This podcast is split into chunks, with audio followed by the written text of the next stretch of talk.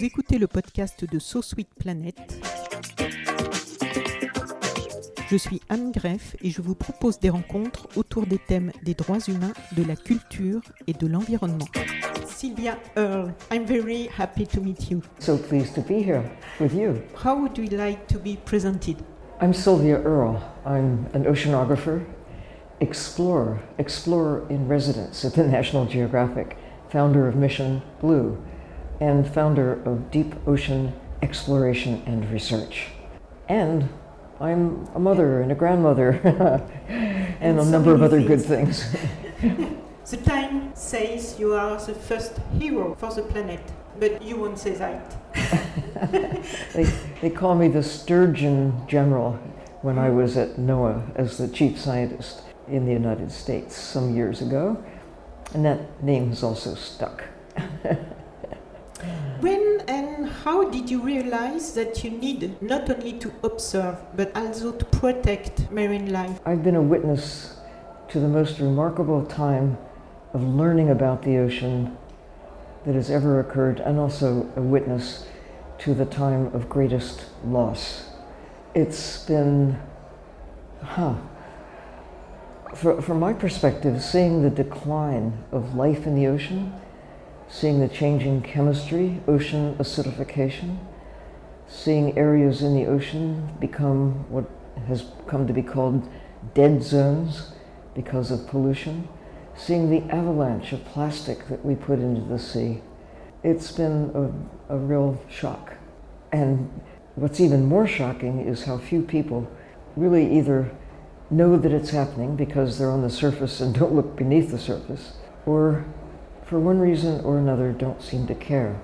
And it motivates me to try to make the connection between the state of the ocean and everything that humans care about. Because our existence, our very li- life, not just livelihoods, but our existence, depends on maintaining a healthy ocean. And having been a witness to the sharp decline and knowing that we can turn things around, when places in the ocean are protected, recovery can occur. When we stopped killing whales, they started to rebound. There are more whales today than when I was a child, more sea turtles today than when I was a child. Why? Because we stopped killing them. Not 100%, but we certainly took the pressure off. Now we need to do that with fish. We need safe havens in the ocean where we just let the fish do what they do as part of our life support system. Just as we have come to respect trees on the land and marshes as, as ecosystems that are home for so many creatures. We need to protect coral reefs. We need, need to protect areas in the open ocean, in the deep sea. I mean, we need all of it to be in good condition because that's the way we, we when we came along, the whole planet was occupied by wild creatures that since then have been greatly diminished because of us. We have seen a planet sharply changing because of the loss of life on the land, the loss of life in the sea, the warming of the planet, the changing chemistry of the planet. It all links together because it's a living system. This is not just a planet of rocks and water. Uh, we could not exist here if that's the way Earth happened to be today. We need the rest of life on Earth because it keeps us alive. You have dedicated your whole life to this cause to raise awareness, to motivate action, to protect wildlife and oceans. Today, with all this bad news about climate change, plastic in the oceans everywhere, industrial fishing, and so many things, you're not discouraged by human beings? Of course I am, but I also see signs of hope, signs of people who look at the evidence and are willing to take personal action as well as to influence the leadership that exists in communities, in countries, globally. That a lot of the, the unfortunate policies that have been created that govern the way we treat the ocean were developed many years ago when the ocean seemed too big to fail, when the ocean seemed infinite in its ability to recover, no matter what we put into it, no matter what we took out of it. And even we once thought, even if we lose all of the whales, so what?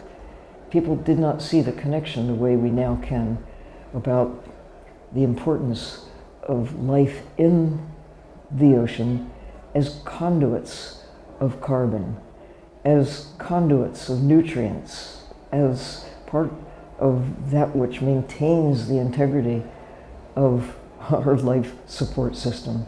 We have learned so much so fast, but we haven't incorporated that learning into our policies. We still have attitudes also born of a time when the ocean still had plenty of fish and when it seemed that it didn't matter how much we took from the sea. But we now have the evidence. It's very clear. Having caused the decline of many of the fish that we like to see on our tables, the decline by 90%. We only have 10% or less of many of the fish that people still see on menus and they still see it in markets and they still think it's okay, even though if this were some land creature and not regarded as food, we would be in a state of shock. What do you mean that there are only 3% of the bluefin tuna remaining in the Pacific Ocean as compared to what was there in the 1970s? How could we possibly have managed to extract so many so fast? Well, the truth is, we have the technology to take every tuna, should we wish to do so. But no, we don't wish to do. We want to keep them there, whether for reasons, culinary reasons. Uh, for some, it's a matter of sustenance. For most people, it's a matter of choice. We choose to eat ocean wildlife because it's become a habit, not a long time habit for most of the people on the planet, but it has been one of those things that we've, in my time, grown up with the availability of wild creatures from the sea present all over the planet, far inland. People who don't even know what these creatures look like when they're not cut up into pieces have no idea where they came from, how they lived, or what they do, or what's been lost by taking them out of the ocean, just to have something to eat. Now, I'm all for food security. I like to eat too, but I recognize the evidence that we don't have to eat animals.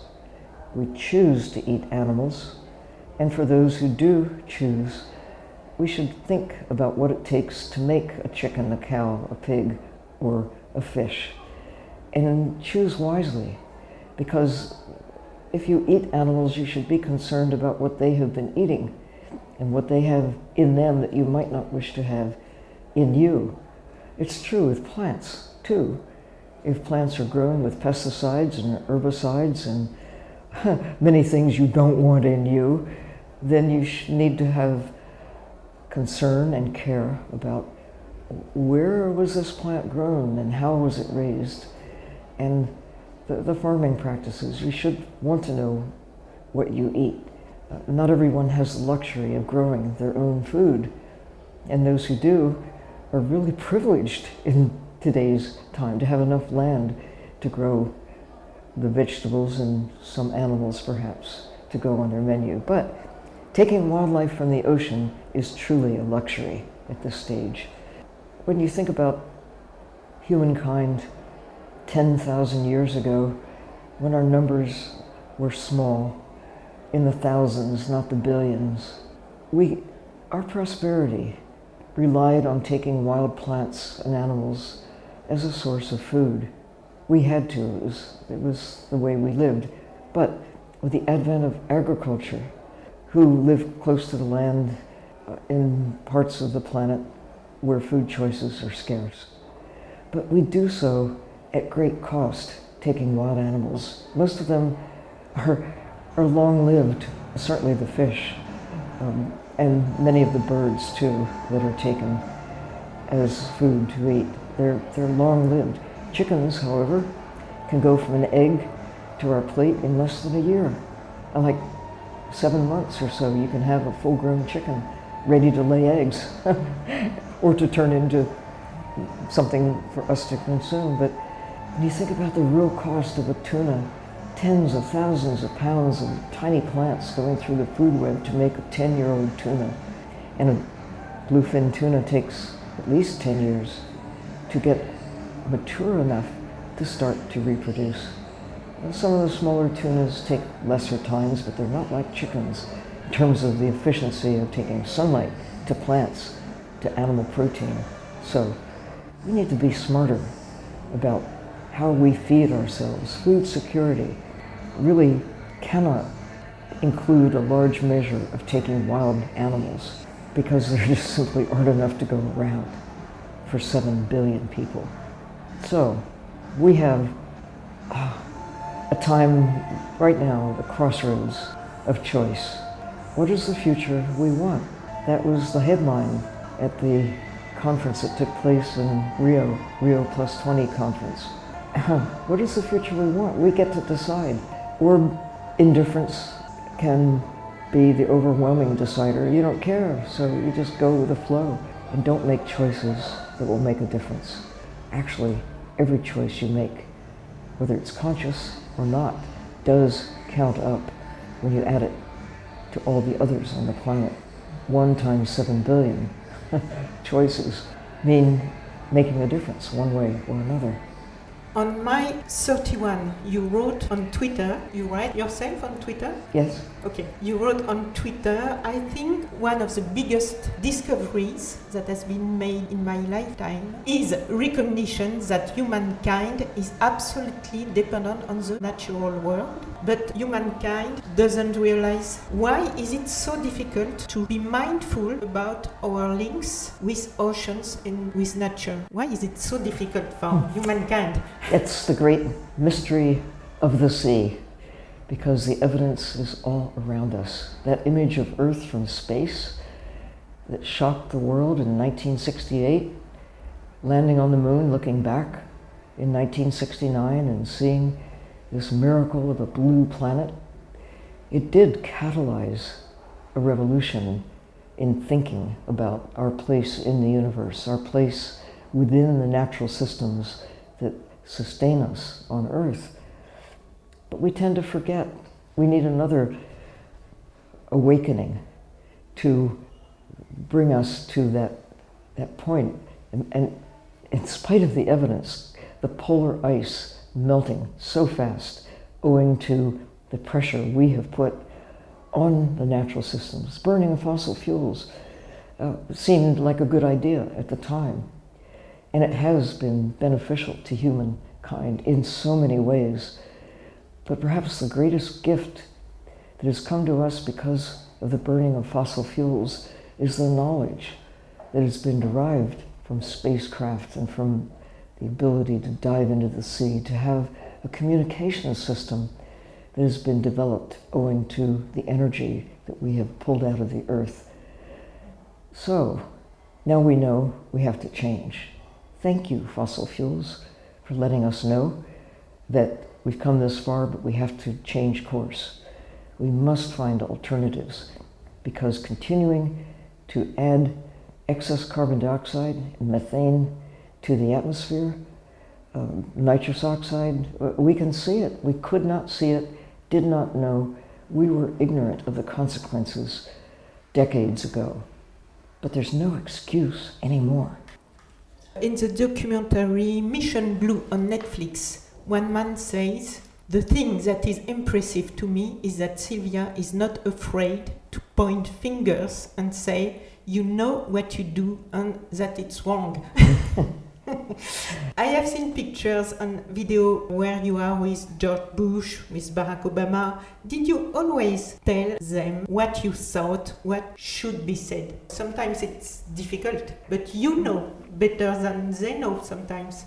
Well, all of us know something that others don't. Each of us is, has the gift of personal experience. Everyone has something about them that is different from everybody else. And so my expertise is knowledge about the ocean, born of decades of being an, an observer, a witness, a scientist, and making it a priority to find out what's going on there and how does it relate back to humankind. So sharing what I know with those who have the power to make decisions and asking them to see for themselves. What I really ask is to go look at the evidence. I'm not making this up. I'm just pointing the way. Rather than pointing fingers at anybody, I say, look at this, look at that, look at this over here. Then you decide. Here's the evidence. I'm not the evidence, I'm just showing you where to look. And the conclusion is inevitable. We must take care of the natural systems that maintain Earth as a habitable place for us, what matters more than that? When you see that your house is burning down, you want to do what you can to save it. This planet has a fever. We want to do what we can to restore health. We want to maintain the integrity of the forests, of the ocean, of the atmosphere, of the water, so that we can have a long and enduring, prosperous future. But we cannot continue to do it by killing wildlife on the scale that we have. We have to give nature a break. We have to make peace with nature. That truly is the highest priority. Nothing else matters. If we have a planet that isn't working, if we can't breathe, if the water is not able to support us along with the rest of life on Earth. At the end of this documentary on Netflix, a man asks you why you are still so committed 300 days a year on the road, and you explain that if a child is in danger, you hmm. remember? Could you hmm. tell us? Well, could, could you explain? when you see what others don't see about the peril hmm. that we are in, how could you stay quiet? It becomes more urgent all the time. Really, uh, that is why I feel driven with a sense of urgency because I care about the future of humankind. I have children and grandchildren. I think if it would be totally irresponsible for me to know what I know and not do everything I can to get others to see what I see and then to inspire them to take action because we do have time, not a lot. We really have to take it seriously every day, not wait for governments to act not wait for laws to be passed. Make a decision about what you choose to eat or don't, because what you do, what I do, what all of us do, that's what matters. The laws help, the guidelines of responsible living, the ethics that we learn of right from wrong. What we're doing to nature right now is wrong. We can change we individually and collectively can make the, the turn that we need to go from this era of decline to recovery to prosperity, a long and enduring place for ourselves within the natural systems that keep us alive. But we have to take action and not wait for somebody else to do what each of us must do every day. What do you think of this documentary? You told me something just before. I think the film that was made called Mission Blue was too little about the ocean and too much about Sylvia Earle. we need to hear more about why the ocean matters and, and why, with every breath we take, every drop of water we drink, we need to thank the ocean and do what we can to take care of the systems that take care of us. You say that you recognize the many ways all living things are connected on Earth. Do you think that the whole world would be different if all human beings could recognize that? If human beings do not value, appreciate, and come to understand our connection to the natural world. I mean, we're doomed. we have to have to look at what is known. The evidence is all around us. This is not a mystery. We should begin at the earliest age with children to not just teach letters and numbers. Those are important aspects, gifts to our children to learn how to behave as human beings. But a high priority must be put on our place in, the, in nature. It should be fundamental, as fundamental as breathing. We have to understand where air comes from and why we need to take care of our life support system. because the way we are now going, with the destruction we have already committed, we have a lot to do to recover from the damage already done. And, and we need the children to understand we cannot take the planet for granted. We have to be responsible for taking care of ourselves within the framework of what makes Earth a special place in a universe that isn't friendly to life. Last question. Okay. Could you explain us why you created Mission Blue and HopeSpot 10 years ago? 10 years ago, mm. I was given an opportunity to make a wish big enough to change the world when I gave a TED talk and won the TED Prize. Already, I had been committed for most of my life, actually, to support the development of protected areas on the land, national parks, and in the ocean, to do whatever is possible, but to actually make that wish to ignite public support through whatever means, through the internet, through books, through films, through expeditions, through building new submarines, to inspire people to take action that would lead to protected areas, hope spots, large enough to save and restore the blue heart of the planet, the ocean. Well, the wish has begun to be uh, ex- taking off in a way that there are more, right now, more than 120 areas in the ocean where people around the world have nominated places they know and love and have made a commitment to say why this place, whatever it is, uh, why a place matters, and what they are going to do to take care of it.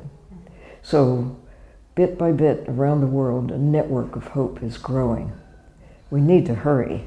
We need to make these places bigger. We need to look at the high seas, half the world that is the global commons that belongs to everyone if it belongs to anyone, and embrace it, protect it, and look at it as if our lives depend on it and take care of it with that in mind, because our lives do depend on taking care of all of the natural world. Perfect. For okay. the end, thank you so much, Sylvia. Uh, thank you very much to be there and for this interview and for your talk yesterday. thank you. Great. thank you. Bye. I, I love being on on board. thank you. Bye. Bye.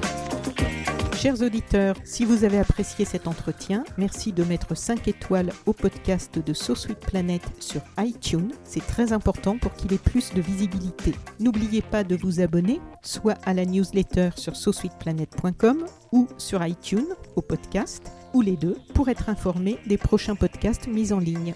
À bientôt.